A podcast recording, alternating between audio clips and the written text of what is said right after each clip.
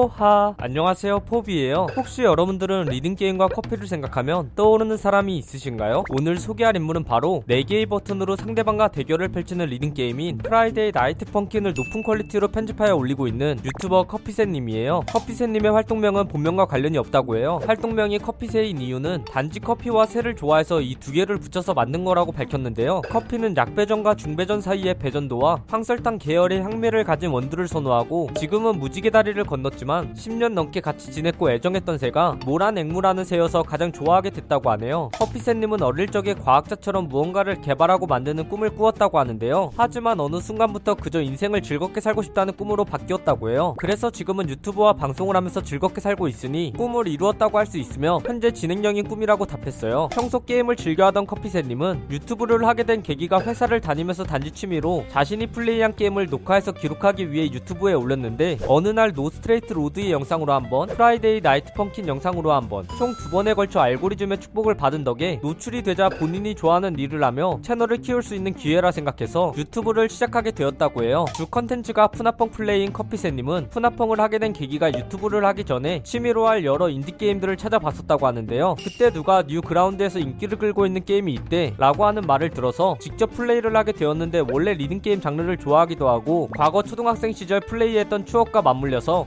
푸나펑에 빠르게 매료되어 버렸다고 해요. 그 후 많은 능력자분들이 푸나펑 모드 개발에 들어오면서 여러 개성 넘치는 모드들이 출시된 덕분에 지금까지 즐겁게 플레이하게 되었다고 답했어요. 푸나펑 이외에 가장 좋아하는 게임은 무엇인가요? 라는 질문에 가장 좋아하는 게임은 젤다의 전설, 야생의 숨결과 오버워치라고 답했어요. 그 이유로는 어떤 방식으로 접근해도 넓은 범위로 정답을 인정해주어 원하는 여러 방식으로 게임을 플레이할 수 있고 가장 발전된 오픈월드를 본 것 같아서라고 해요. 또 오버워치는 반응 속도가 필요한 게임을 즐기는 성향이어서 실력이 좋을 때는 전체 랭크 400위까지 올라간 적도 있을 정도로 게임을 즐겨했다고 밝혔어요. 여담으로 제가 커피새님의 푸나펑 실력을 칭찬했더니 푸나펑의 신규 유저의 유입이 많아져서 그렇지 본인의 실력은 중수 정도라 좋은 실력이라기보단 부끄러운 수준이라고 겸손한 태도를 보여주었어요. 커피새님의 유튜브 프로필 사진이나 커뮤니티에 올라온 그림들을 보면 그림 실력이 뛰어난 것을 볼 수 있는데요. 그래서 혹시 그림을 배운 적이 있냐는 질문에 산업 디자인과를 나왔지만 전공은 3D와 설계를 전공해서 기본적인 스케치만 배웠을 뿐 캐릭터나 일러스트는 따로 배운 적이 없고 오로지 취미로 독학했다고 해요. 커피새님은 유튜브나 게이머 이외에 해보고 싶은 일이 있다고 했는데요. 바로 본인의 전공을 살려서 그림이나 모델링, 렌더링을 좀 더 심도 있게 공부해서 전문적으로 해보고 싶다고 밝혔어요. 그 이유가 시각적으로 보이는 결과물들을 보면 정말 만족스럽고 뿌듯해서라고 하네요. 같이 콜라보해보고 싶은 사람으로는 만화 유튜버 고느리님을 꼽았는데요. 예전에 메이플2를 하던 시절부터 봐왔고 항상 영상을 재밌게 챙겨보는 팬이라고 해요. 또 실시간 방송에서 방송 관련 팁도 알려줘서 도움이 많이 되었다고 하네요. 여담으로 고느리님을 향한 팬심에 처음으로 제작한 푸나펑 모드도 고느리님의 스킨 모드라고 해요. 커피새님의 목표는 후회 없는 삶을 살자는 막연한 목표를 가지고 있다고 하는데요. 원래 자신의 꿈도 막연하게 즐거운 인생이었으니 인생의 목표도 살짝 막연하게 가지게 되었다고 해요. 막연할지 몰라도 꿈과 목표가 일관된 걸 보니 확실한 꿈과 목표라고 생각이 드네요. 취미가 무엇인가요? 라는 질문에 커피새님은 커피와 그림 그리고 게임이라고 답했는데요. 리듬 게이머여서 취미에 악기는 없냐고 묻자 리듬 게임은 말 그대로 게임일 뿐이라서 악기 다루는 것과 다르게 생각한다고 해요. 실제로 약간은 다루는 악기는 있으나 잘 다루지는 못한다고 하네요. 커피새님은 약간의 안면인식 장애 증상이 있다고 해요. 그래서 이상형도 외형적인 측면보다 내적, 즉 심리적으로 편하다고 생각되고 정신적으로 교감할 수 있는 사람을 선호하게 되었다고 밝혔어요. 성격 유형 검사인 MBTI에서 커피새님은 INTP가 나왔다고 하는데요. 이 성격 유형의 대표적인 특징으로는 좋은 아이디어를 실현하는 방법을 알고 있다. 과거에 겪었던 기억이 바탕으로 된 패턴을 읽을 수 있다. 자신이 선택한 기술에서는 대가 이다. 등으로 과거에 자신이 했던 플래시 게임에 대한 추억을 가지고 푸나펑을 즐겨하고 게임 실력도 좋으며 이를 유튜브 콘텐츠로 실현한 커피새님을 보면 꽤 정확한 검사가 나온 것 같았는데요. 하지만 커피새님은 큰 틀에서는 비슷하나 세세한 내용은 조금 다르다고 생각한다고 해요. 이 성격 유형을 가진 유명인으로는 배우 권나라님, 송강님, BJ 나문을 봉수님 등이 있어요. 대표적인 호불호 음식인 민트초코와 파인애플 피자를 좋아하시나요? 라는 질문에 커피새님은 자신은 달달한 초코와 느끼함을 잡아주는 화한 민트가 조합된 민트초코는 좋아한다고 답했지만 파인애플 피자는 좋아하는 조리법으로 하면 좋아하고 싫어하는 조리법으로 한다면 조리법에 따라 다른 반호 반불호파임을 밝혔어요. 이 영상은 영상 주인공분과 직접 인터뷰한 내용을 포함하고 있고 일부분은 인터넷에 기반한 자료들을 정리하여 만든 것이라 사실과 조금은 다른 내용이 있을 수 있습니다. 그 부분 양해 부탁드리고 잘못된 내용이나 TMI 대하여 추가하실 내용이 있다면 댓글을 달아주시면 감사하겠습니다. 영상이 재밌었다면 구독과 좋아요 꾹 눌러주시고 오늘도 포비 하나로 되시길 바라겠습니다.